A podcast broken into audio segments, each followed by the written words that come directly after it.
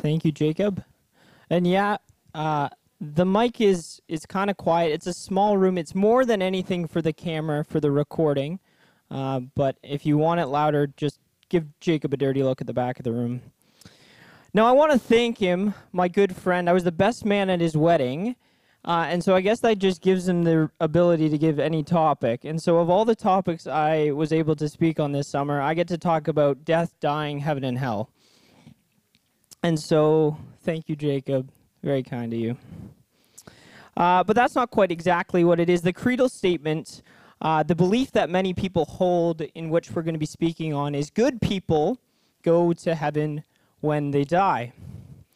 So, when preparing for tonight's discussion, it was interesting to learn that the majority of people, whether or not they confess a Christian faith, do adhere to some sort of belief or desire for the afterlife. In 2015, uh, the uh, Canadian Angus Reid survey went out, and though it wasn't quite definitive about what they believed, 75% of Canadians did not dismiss that life after death was, in fact, a possibility. Likewise, a 2014 Pew Research survey determined that 75% of Americans uh, believed in heaven, while 58% believed in hell. Now, what was particularly interesting about these statistics was that it wasn't just the Christian people influencing the study. In fact, it wasn't even just the religious people who were taking it. Of all those people who had no religious affiliation, desired nothing more than just to say religion could be helpful, 50% of them said they believed in heaven. So while our population may not be completely sure about the specifics about what happens when we die, it is safe to say that the majority of people in North America, the majority of people in our communities, hope for something more, hope for something when we die.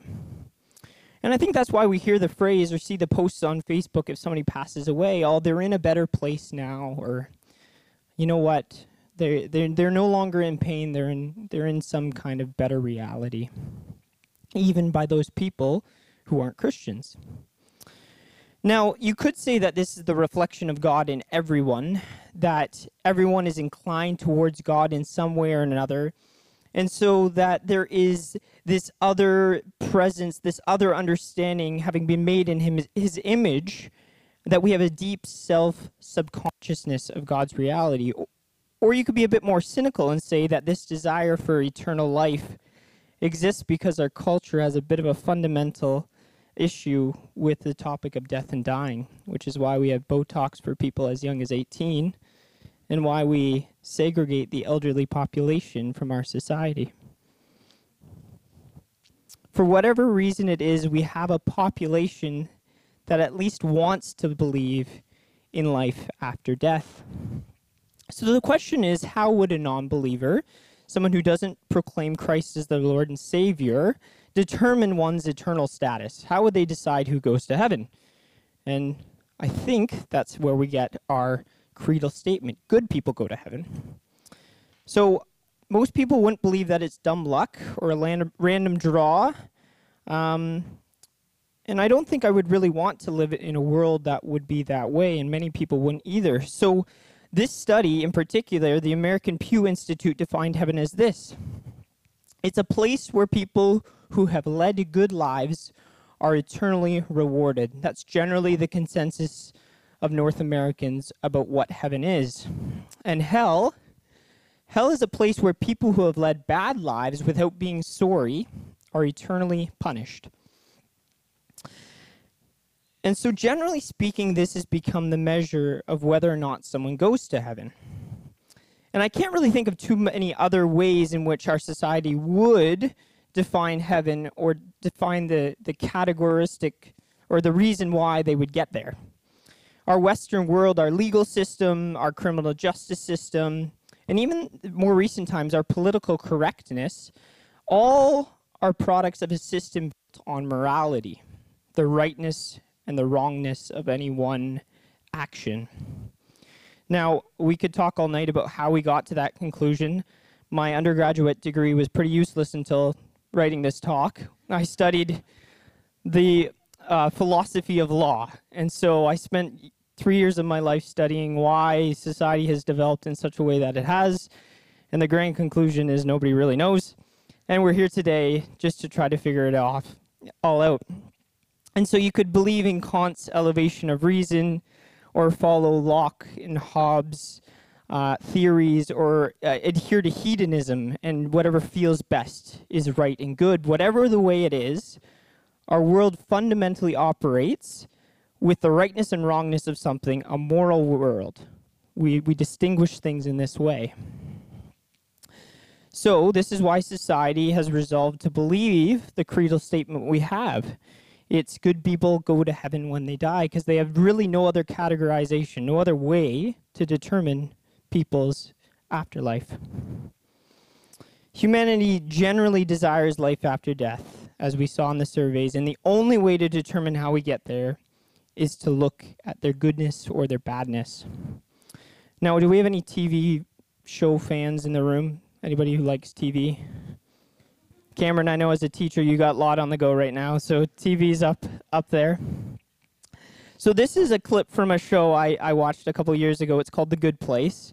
It's based off of the the idea of an afterlife and the good people end up in the good place and the bad people don't. But here's a little clip that I think captures this idea that good people go to heaven.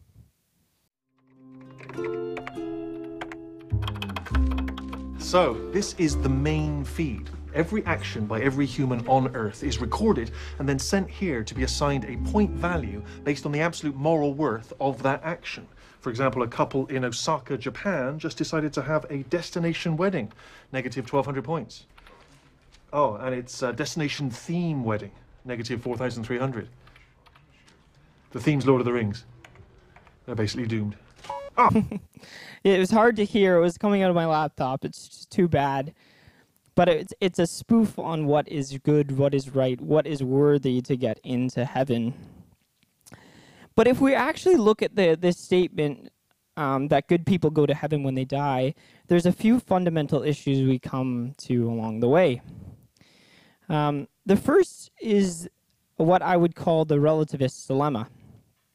This statement presupposes that there is an objective truth, a concrete morality, which measures any action's goodness. We, however, live in a society that says your truth is the truth. And so, if that's the case, you can live your life as well as you'd like to live, but Joe Schmo who lives down the road may think your action's abhorrent. And then you're left with the dilemma oh, whose truth is determining when you're getting to heaven? So it appears then that if we hold tightly to this relativist, your truth is the truth, then we give up this desire for heaven because the two can't really coexist without any consistent measure for entry into heaven, it appears we conclude that everyone, by their own measure, can get there. And although a culture appears to desire a kind of afterlife, our dismissal of it, especially more and more in recent years, appears to be self defeating. But more than anything, before the relativist problem, putting aside eh, all that, let's suppose society did come to a unified conclusion that there was some universal truth, that there was an intrinsic code of good, right living. And I'll ask you to take a step further. Imagine that all of society, everybody you knew, ended up with the revelation of God Himself, knowing what He determined as good and right. That they discovered God's good and perfect will.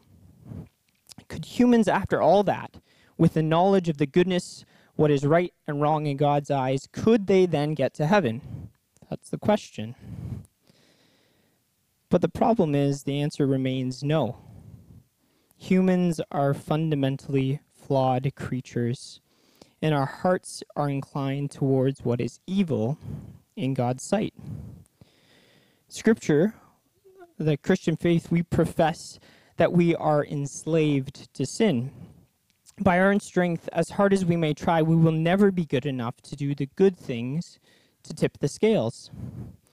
The Apostle Paul, in describing our condition in Romans 3, verses 10 to 18, says this As it is written, there is no one righteous, not even one. There is no one who understands. There is no one who seeks God. Excuse me. All have turned away. They have together become worthless. There is no one who does good, not even one. Their throats are open graves, their tongues practice deceit. The poison of the vipers is on their lips. Their mouths are fully cursing and bitterness, are full of cursing and bitterness. Their feet are swift to shed blood. Ruin and misery mark their way, and the way of peace they do not know. There is no fear of God before their eyes. Paul, when he's writing this, is taking uh, sections of the Old Testament to draw this grand conclusion as he's writing uh, Romans, which is really the book which outlines the entire Christian faith. In Jeremiah 7 9, it describes the human heart as deceitful above uh, all things and beyond cure. Now, this total depravity of man doesn't mean that humans are wicked or, are, are as wicked or sinful as they could possibly be. Nor does it mean that man is without a conscience or without a sense of right or wrong. Um, and I think it's true that for each of us, we may think, yes, we're totally sinful, I get it, but there's way worse people in this world. We can kind of play that game, can't we? So it's true, we aren't utterly depraved, but we are totally depraved. There's a small distinction it's hard to really wrap our mind around. But one theologian, John Calvin, had this to say, and I think it helps determine or it helps make sense of this dilemma. Righteousness can't come from ourselves since even our best works are marred by sin. Yes, we may do good things. We may have an idea of what is good. But at the end of the day, as Calvin says, everything is marred by our sinful nature.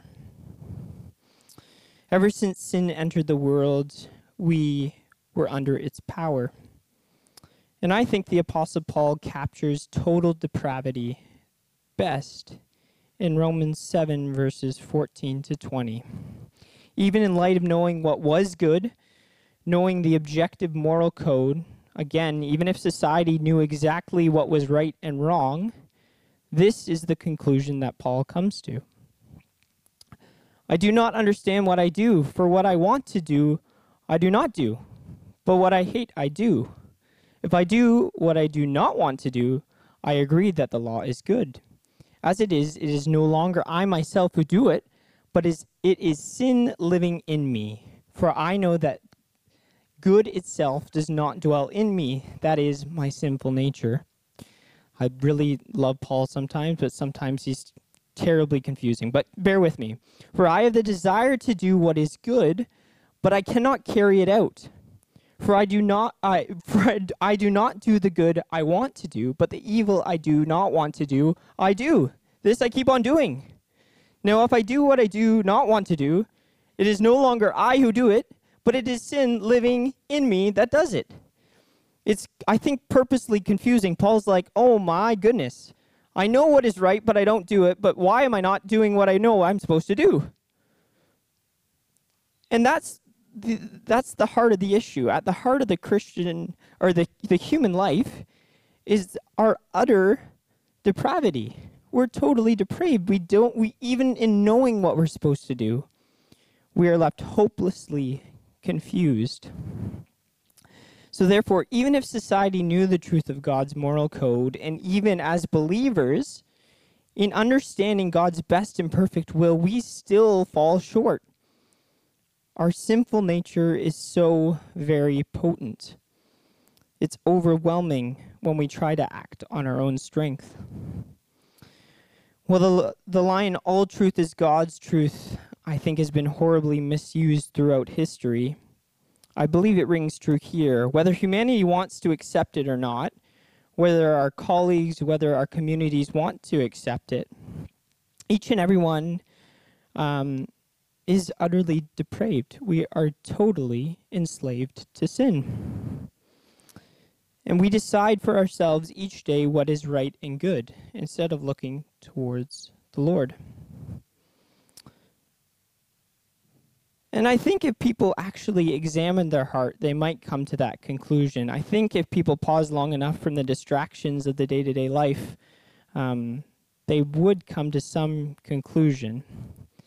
But it might be a little naive that I think humans are that smart.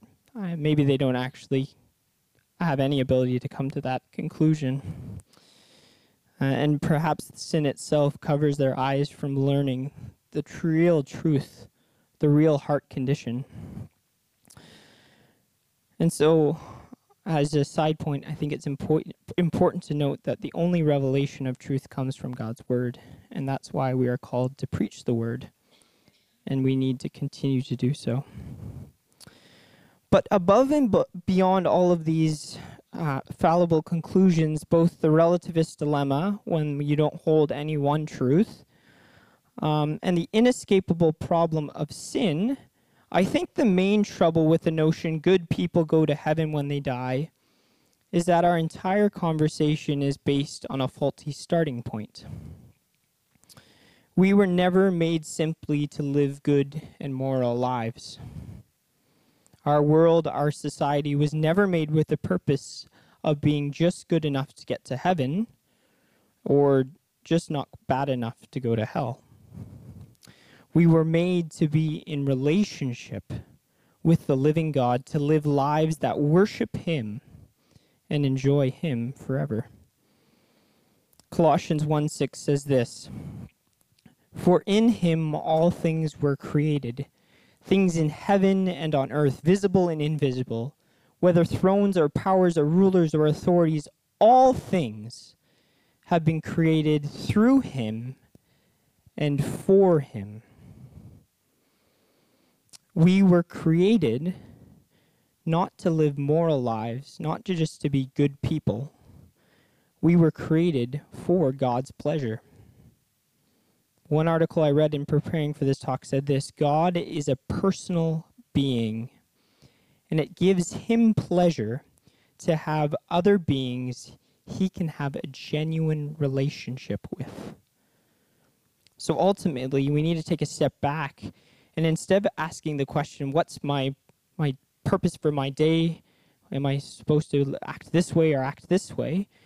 We need to ask the precursory question. We need to ask the question that comes before even that. And it's the question, why am I here? It's a subtle distinction, but we must fundamentally realize that God created us not just to be moral beings. Rather, He created us to love Him and be in relationship with Him. And here's the beautiful thing if we get, begin from this starting point, the starting point which realizes our created purpose, the other questions get answered along the way. The problem of sin is answered. We were never meant to live life on our own. We were meant to live under the kingship of God.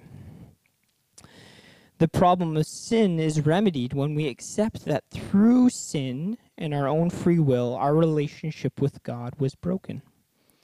Instead of worshiping the Lord, we chose to make ourselves the God of our lives.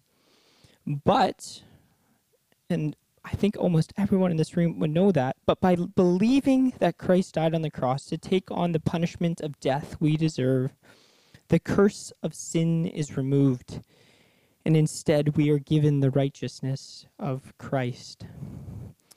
And in this righteousness, having been given this new life, we will inevitably live moral lives.